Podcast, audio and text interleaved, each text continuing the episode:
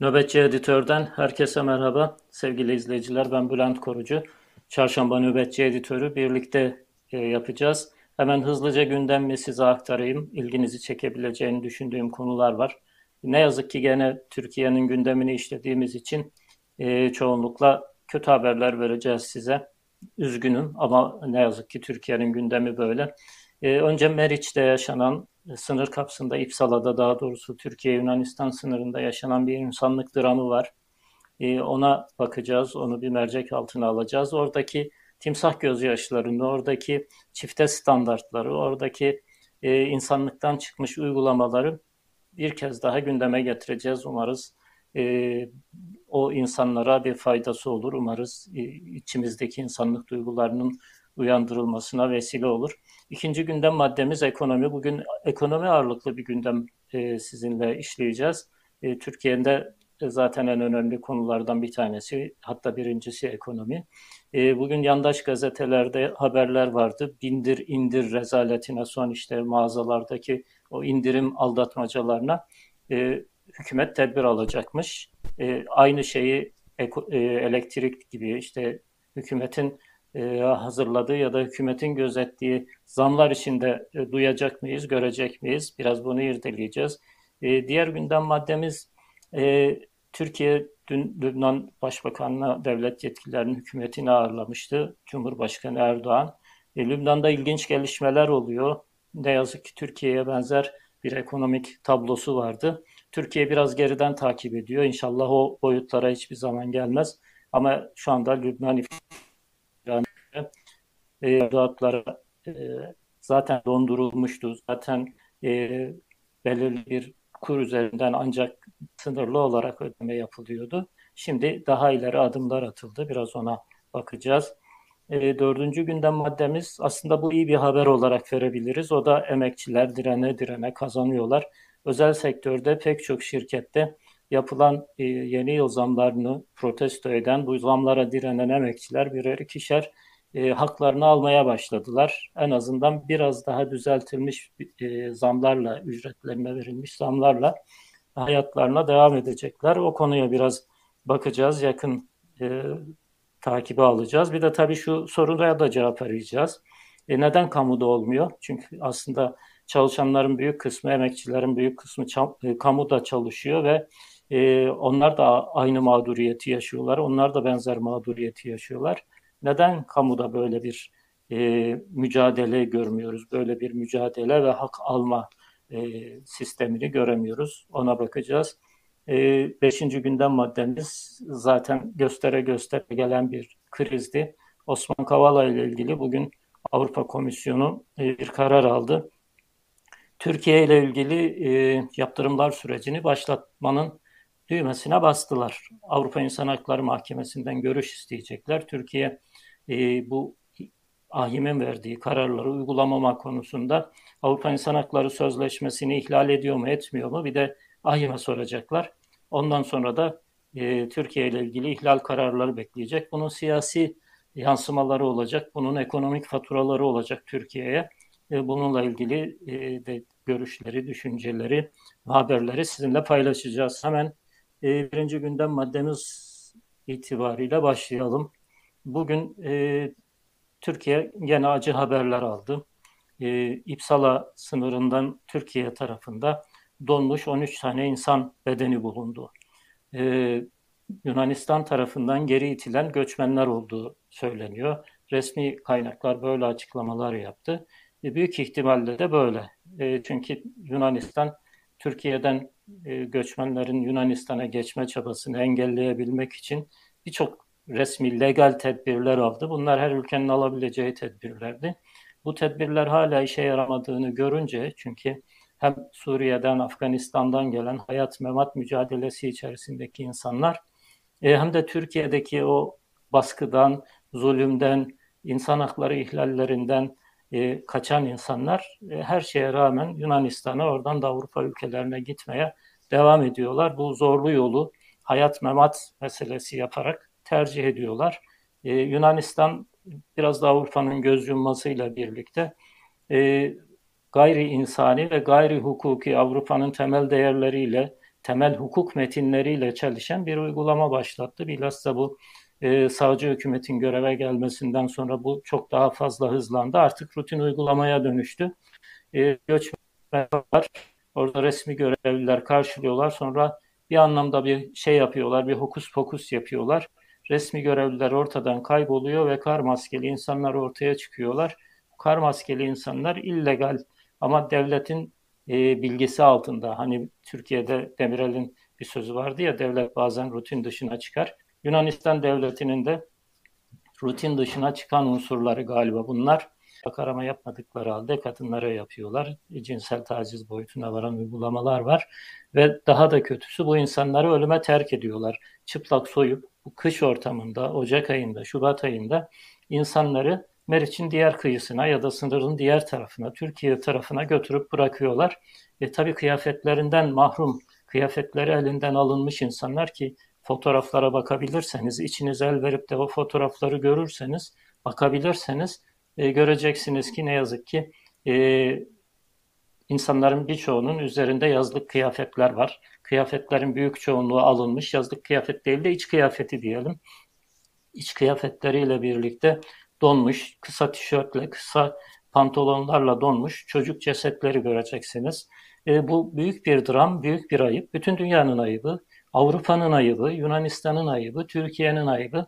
E, Türkiye Cumhuriyeti İçişleri Bakanı Pişkinliği yakaladı bugün. Pişkinliğin dibine vurdu kelimenin tam, tam anlamıyla.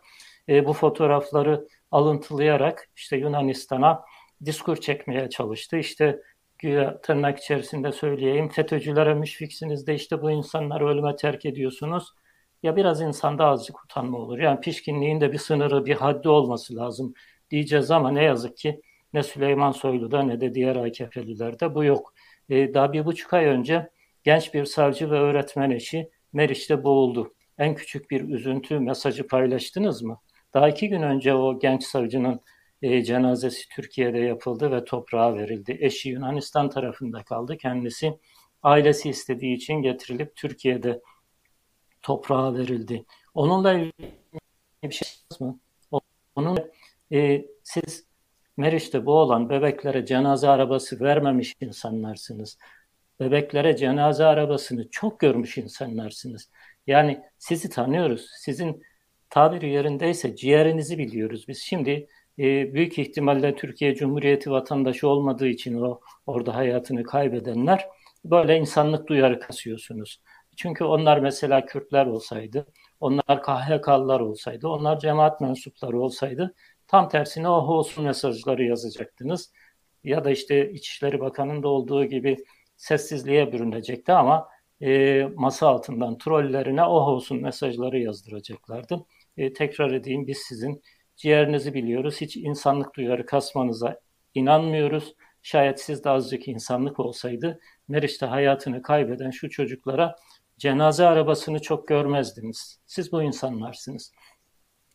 Evet sevgili izleyiciler ikinci gündem maddemize hızlıca geçelim. O da bugün yandaş medyaların neredeyse tamamının manşet yaptığı bir olaydı. E, hükümet artık e, bu bindir indir e, kampanyalarına tedbir alacakmış. Yani e, bilhassa giyim şeylerinde, firmalarında, butiklerinde, mağazalarında görmeye çok alışık olduğumuz rakamlar bunlar. %50 indirim, %70 indirim ya nasıl oluyor, %100 indirim neredeyse diyecek hale geliyorlar. E bunlarla ilgili tedbir alınacakmış. Böyle önce fiyatı yükseltip sonra indiren e, üç kağıtçılara e, göz açtırılmayacakmış. Böyle bunlara izin verilmeyecekmiş. Ben bu haberleri okuduğum zaman aklıma hemen elektrik zamları geldi. Sizin aklınıza ne geldi bilmiyorum ama benim doğrudan elektrik zamları aklıma geldi. Şimdi Ocak ayı itibariyle biliyorsunuz hükümet elektriğe, e, doğalgaz ve diğer e, enerji fiyatları da başta olmak üzere elektriğe de e, çok yüksek oranda, fahiş oranda zam yaptı. Yüzde 127 mesela konutlardaki zam oranı yüzde 127. Sanayide yüzde 125 elektriğe yapılan zam oranları. Hakeza doğalgazla ilgili benzinle ilgili zamlar da zaten peş peşine geliyor. Halen daha durmuyor. İşte iki gün önce gene bir zam geldi. Ee, yarın belki bir daha gelecek. Hiç e, durdurak bilmiyor zamlar. Sağanak gibi insanların başından aşağıya yağıyor. e, Cumhurbaşkanı Erdoğan kabine toplantısından sonra çıktı bir açıklama yaptı. Büyük bir müjde verdi. Bugün gazetelerde o müjde var. E, elektrik faturası e, en az 40 lira, 42 lira düşecek diye zam veriyorlar. Ya affedersiniz haber veriyorlar. Şimdi vatandaşa önce sıtmayı gösterdiler. Hatta sıtmanın da daha doğrusu ölümü gösterdiler. Sıtmaya razı ediyorlar. Hastalığa razı ediyorlar. Şimdi vatandaş normal şartlarda e, yandaş gazeteleri okuyan, hala okuyan kaldıysa ya da en azından televizyonlarında gören vatandaş e, bir sonraki ay faturasında 40 lira indirim bekleyecek. Şimdi düşünün bir önceki ay diyelim 100 lira ödediyse bu ay 60 lira gelmesini bekleyecek. Kendini sıkacak. Belki e, birçok elektrikli eşyayı devreden çıkaracak. 210 kilowatt saat e, baremini yakalamaya çalışacak. 150 idi 210 kilovata çıkardı e, er, Erdoğan ve hükümet bunu biliyorsunuz. E, 40 lira indirim bekleyecek faturalarında. Peki o 40 lira indirimi görebilecek mi? Göremeyecek. Neden? Çünkü zaten o bareme dahil olan kilowatt saat %52 zamlandı arkadaşlar. O baremi geçtiğinizde %127 oluyordu. O %127'yi biraz aşağıya çekmiş oldular. Şimdi bugün e, muhalefet liderlerinden Deva Partisi Genel Başkanı Ali Babacan bu konuya güzel bir benzetmeyle yaklaştı. Kısaca o benzetmeyi ve o değinmeyi izleyelim video olarak. E, sonra biz görüşlerimizi açıklamaya devam edelim.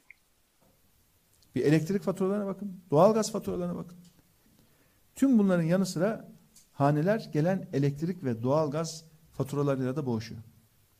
Ancak bakıyoruz Beştepe ekonomiyi yönetmeyi bir kenara bırakmış zaten beceremiyor. Tamamen algı yönetimiyle meşgul. Sürekli propaganda makinesi. Ülkeyi koca bir deney laboratuvarına çevirdiler ya. Sürekli deney yanıl, deney yanıl. Ya tutarsa? Ya tutarsa formülü. Çünkü ne yaptıklarını bilmiyorlar. Önlerine çıkan bütün düğmelere basıyorlar ya birisi çalışırsa diye.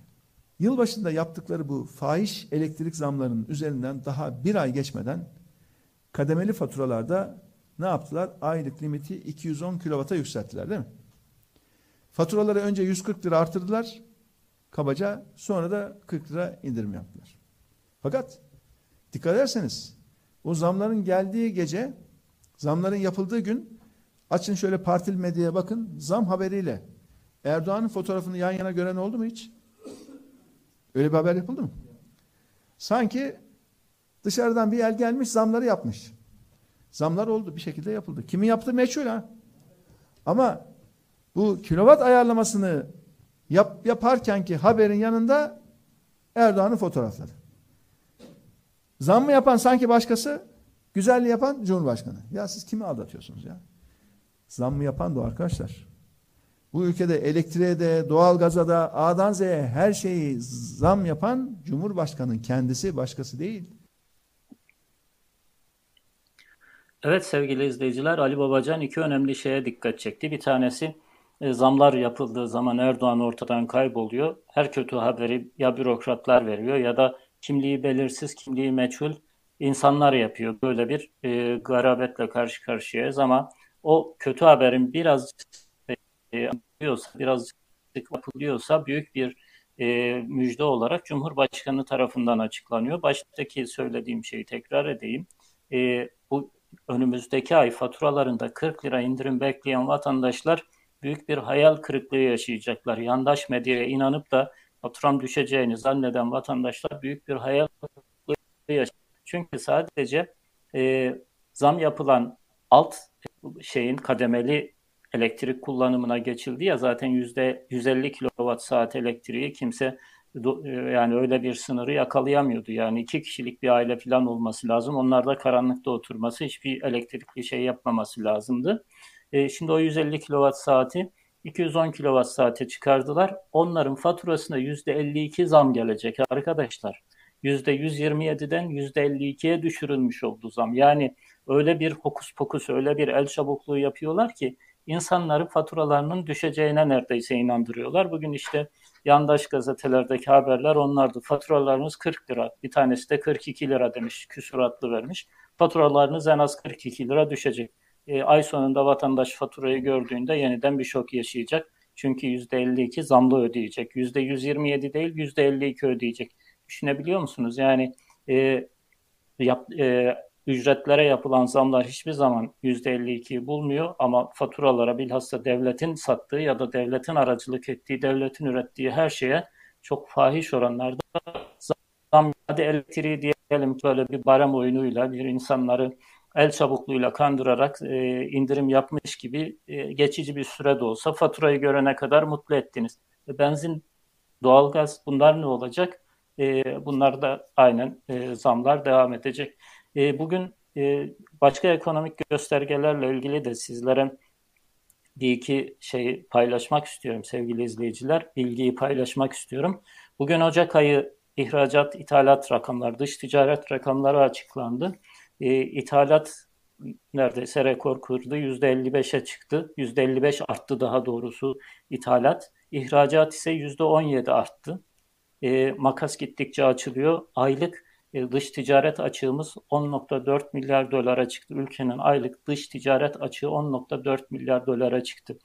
E, şunu hemen hatırlamak lazım.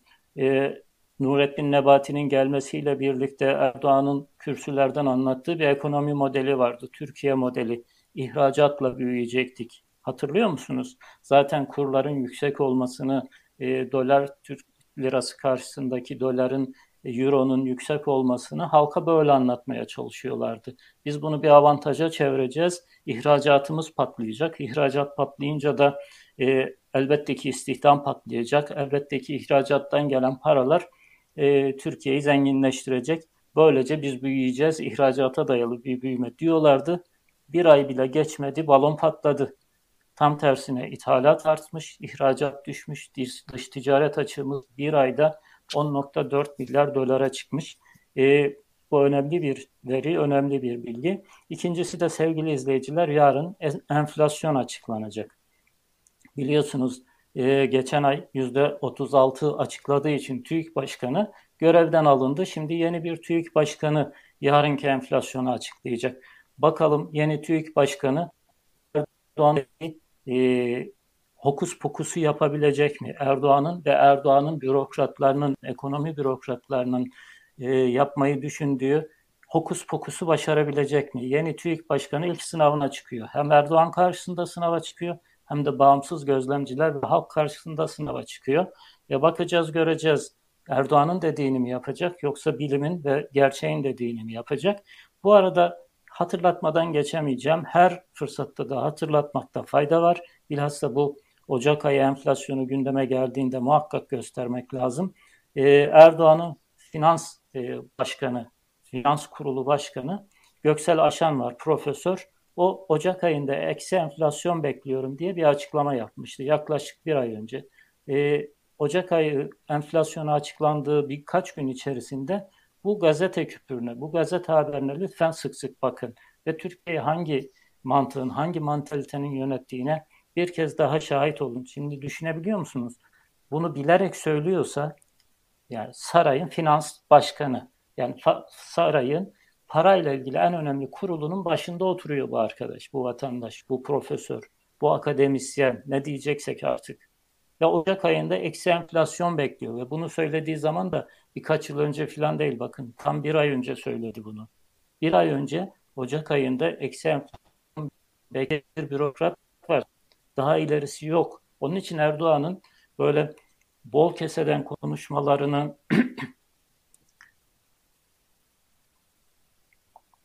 Türkiye uçuyor, ekonomi uçuyor, Türkiye işte e, ekonomik olarak diğer ülkelere fark atıyor filan gibi şeyler söylemesini e, bir anlamda ben anlayışla karşılıyorum. Yani gerçi o ben ekonomistim diyor, yeni ekonomik modeller filan yazmaya başladı. E, ama yani çevresinde de böyle danışmanlar varsa Erdoğan'ın bu söylediklerini ben çok normal karşılıyorum. E, bakalım e, yarınki enflasyon önümüze saç döküldüğü zaman herkesin şeyi görülecek, herkesin performansı görülecek. Erdoğan ve bürokratlarının da performansını yeniden bir kez daha görmüş olacağız. E, üçüncü gündem maddemiz sevgili izleyiciler, e, dün Lübnanlı yetkililer, Lübnanlı devlet büyükleri Türkiye'de olduğu için herkes Lübnan kelimesine biraz daha odaklanmış durumdaydı. E, bugün Lübnan'la ilgili önemli bir ekonomik karar açıklandı. Daha doğrusu Lübnan açıkladı. 2019 yılında e, döviz mevduatı hesaplarını dondurmuşlardı. Döviz mevduatı hesaplarıyla ilgili herhangi bir işlem bilhassa çekme işlemi yapılmıyordu. 2021 yılında bunu biraz gevşettiler ve 2021 yılında e, hükümetin belirlediği kurlar üzerinden ve hükümetin belirlediği miktarlardan döviz mevduat hesapları olan insanların para çekmesini e, mümkün hale getirdiler. Bugün çok daha ileri bir adım attılar. O adımda da yaklaşık %93 devalüasyon yapacaklar. Döviz mevduatlarının %75'ini yerli paraya çevirecekler ve döviz mevduatı sahiplerine bu e, hak ettikleri para, daha doğrusu bankalarda tuttukları para, paraları e, yaklaşık 15 yılda ödeyecekler. Türkiye şu anda e, Lübnan'ın çok çok önceki dönemlerini yaşıyor gibi sanki. Döviz mevduat hesaplarını e, TL'ye çevirmek için şu anda havuç veriliyor.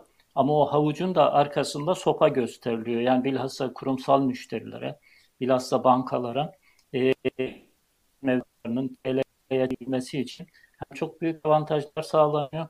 E, mesela kurumlar vergisinden vesaire muafiyet getirildi. Hem de bir taraftan da bu işlemi yapmayanlara da e, sizi mimliyoruz, sizi kayıt altına alıyoruz. E, sizin şubenizde şu kadar döviz mevduatı var ve bu niye TL'ye dönmüyor diye neredeyse banka banka, şube şube e, takip ettiklerine dair bilgiler var, haberler var. E, Türkiye umarız inşallah o, o duruma düşmez ama Türkiye'de şayet bu dış ticaret açığını yaşamaya devam eder, kötü e, yönet iş başında olmaya devam ederse yarın öbür gün döviz mevduat hesaplarını havuçla TL'ye çevirmeye çalışan yönetim e, bir aşamadan sonra sopayı daha ön plana çıkaran, daha zecri tedbirler alan bir e, duruş sergileyebilir. E, Lübnan'ın bugün yaşadıkları bizim için e, ibret dersi olur. Bunun tedbirleri umarız şimdiden alınır. Diğer gündem maddemize geçelim sevgili izleyiciler. Bu e, başlarken söylediğim gibi biraz aslında iyi bir haber. E, emekçiler, özel sektördeki emekçiler direne direne haklarını alabiliyorlar, haklarını kazanıyorlar. Yapılan düşük maaş zamlarına e, direnen şirket, bazı özel şirketlerde çalışan e, emekçiler haklarını aldılar. Hemen onlardan birkaç tanesinin e, ismini söyleyeyim o şirketlerden. Bazıları devam ediyor. Mesela yurt içi kargo bugün devam ediyordu. Hala bitmedi e, şey bilmiyorum. E, yemek sepeti, Hepsijet, Aras Kargo, Scotty, Alpin Çorap bugün sonuçlandı. Daha iki gündür orada e, eylem devam ediyordu. 2500 lira zam talep ediyorlardı. E, işveren 1800 lira vermişti. 2500 lirayı kabul etti ve bugün eylem bitti. Dijitürk'te şu anda eylem devam ediyor. Ee, özel sektördeki işçiler bilhassa sendikalardan da aldıkları güçlerle e, direniyorlar ve kazanıyorlar. Bu bence iyi bir haber. Bu e, örgütlü toplum açısından, bilinçli toplum açısından iyi bir haber. Yani e, bir anlamda toplumu sürüleştirmeye çalışan, koyunlaştırmaya çalışan, hakkını arayamayan ve başına vur hani ekmeğini al diye Anadolu'da bir tabir var ya, öyle bir toplum olmaktan uzaklaştıran haberler bunlar. Onun için e, bu haberi olumlu bir haber olarak görüyorum ben. Peki hemen e, sorumuzu soralım. Neden kamuda çok daha büyük bir e, işveren e, olan kamuda bu tür mücadelelere e, karşılaşmıyoruz? Neden? Kamuda da sendikalar var biliyorsunuz. işçi sendikaları var, memur sendikaları var. Bunlar oturuyorlar, toplu sözleşmeler falan yapıyorlar. E, neden böyle gerçekten mücadele eden, ger gerçekten hakkını arayan ve hakkını alabilen bir sendikacılık görmüyoruz? Neden kamudaki işçiler hükümet ne verirse ona razı olmak zorunda kalıyorlar? Hatta daha ilerisi biliyorsunuz bir önceki toplu iş sözleşmesi görüşmeleri bitir, biterken e, mikrofon açık kaldığını bilmeyen Türk İş Başkanı yanındaki bakana iyi kapattık uzasaydı biraz daha çok kötü yerlere gidebilirdi falan gibi bir şey söyledi. Büyük bir skandal oldu. Memur sen AKP'nin arka bahçesi gibi Bir önceki genel başkanı şu anda AKP'de milletvekili. Şimdiki genel başkanı Ali Yalçın'da politik hesapları var. Yani bir sonraki aşamada o da meclise gitmek istiyor. O da milletvekili olmak istiyor. O forstan, o imkanlardan yararlanmak istiyor. E peki e, neden? Hatta biliyorsunuz bu son zamlardan sonra, memur zamlarından sonra iki buçuk Ali'ye çıkmıştı Ali Yalçın'ın ismi. Sosyal medyada iki buçuk Ali olarak insanlar ona isim taktılar. E, neden? Çünkü yüzde iki buçukluk bir e, ekstra fark ancak alabildi. Hükümet ne verirse, Erdoğan ne verirse ona teslim olup geçip oturuyorlar. Bunun adı sendikacılık değil. Bunun adı sarı sendikacılık. Bunun adı aslında hükümet yardakçılığı. Ee, hiçbir şey geçirmek istedim. Sevgili izleyiciler son gündem maddemiz hem siyasi hem hukuki hem ekonomik maddesi olan Kavala ile ilgili bugün Avrupa Konseyi'nde bir oylama vardı. Beklenen bir oylamaydı ve beklenen bir karardı aslında. E, çünkü Osman Kavala ile ilgili AHİM'in verdiği e, tahliye kararını Türk mahkemeleri, yerel mahkemeler uygulamadığı için birkaç kere zaten bu süreç uzatıldı. Türkiye'ye yeniden şey verildi, süre verildi vesaire. Bugün artık Avrupa'da hareket edecek, e, süre verecek e, limitlerini doldurduğu için oylama yapıldı ve oy çokluğuyla Türkiye'nin e, Avrupa İnsan Hakları Sözleşmesi'ni ihlal edip etmediğini AHİM'e sormaya karar verdiler. Bu da bir prosedür. Ne kadar süreceği bilinmiyor. Bu da biraz Türkiye'ye ve Avrupa'ya zaman kazandırmış olacak. E, şayet e, AHİM'de Türkiye İnsan Hakları Sözleşmesi'nden kaynaklanan yükümlülüklerini yerine getirmiyor diye rapor verirse e, yaptırımlar başlayacak. Bu e, Avrupa Konseyi tarafından hakkında yaptırım yapıl, yapılan ender ülkelerden birisi haline gelecek Türkiye. O yaptırımların siyasi boyutu var. Siyasi boyutu şu, e, Türkiye'nin oy hakkı askıya alınabilir, hatta üyeliği askıya alınabilir. E, bunun e, Türkiye ekonomisine çok büyük yansımaları olabilir. Çünkü ihracatının önemli bir kısmını Avrupa'ya, Avrupa Birliği ülkelerine yapan bir e, ülke konumunda Türkiye e, Avrupa değerlerini, Avrupa'nın hukuki normlarını, Avrupa'nın siyasi mekanizmalarına direnen bir ülkeyle ekonomi ne kadar rayında işler e, orada e, ürkütücü beklentiler var. Ama tabii ki e, nihayetinde yaşayıp göreceğiz. Türkiye son anda çark edebilir, son anda e, Osman Kavala'yı tahliye edebilir, hatta beraat bile ettirebilir. Çünkü bunu benzer süreçlerini daha önce yaşadık. Deniz e, Yücel e, gazeteci, Alman, Türk asıllı Alman gazeteci örneğinde yaşadık. Merkel devreye girince Erdoğan e, mangalda kül bırakmıyordu ama Deniz Yücel'i bırakmak zorunda kaldı. Ya da e, ABD'li Rahip Brunson konusunda işte Erdoğan'ın sözlerini biliyoruz. Bu fakir bu koltukta oturduğu müddetçe ve bu beden bu can bu bedende olduğu müddetçe o e, şey rahibi o işte papazı salmayacağız filan gibi e, kürsülerden esip savuruyordu. Sonra Trump'ın bir mektubu, Trump'ın birkaç tehdidinden sonra e, bir anda apar topar özel uçaklar Rahip Brunson'ın tahliye edilip ülkesine gittiğini gördük. Ben hala Osman Kavala konusunda da Erdoğan'ın son dakikada bir çark ederek e, 33 milyon euroya çıkardı bir anda e, ve e, Avrupa, Avrupa Konseyi'ndeki forsu e, çok üst düzeye çıkmıştı ama bu gerginlikler yaşanmaya başlandığında tekrar Türkiye ödediği aidatı düşürdü. Rusya da benzer bir yolu izliyor. Rusya da aidatını artırarak ya da azaltarak komisyona karşı bir yaptırım gücü elde etmeye çalışıyor. Ama nihai noktada ortada belirli hukuk metinleri var ve bu hukuk metinlerine o konseyler, o yapılar, o kurumlar uymak zorundalar.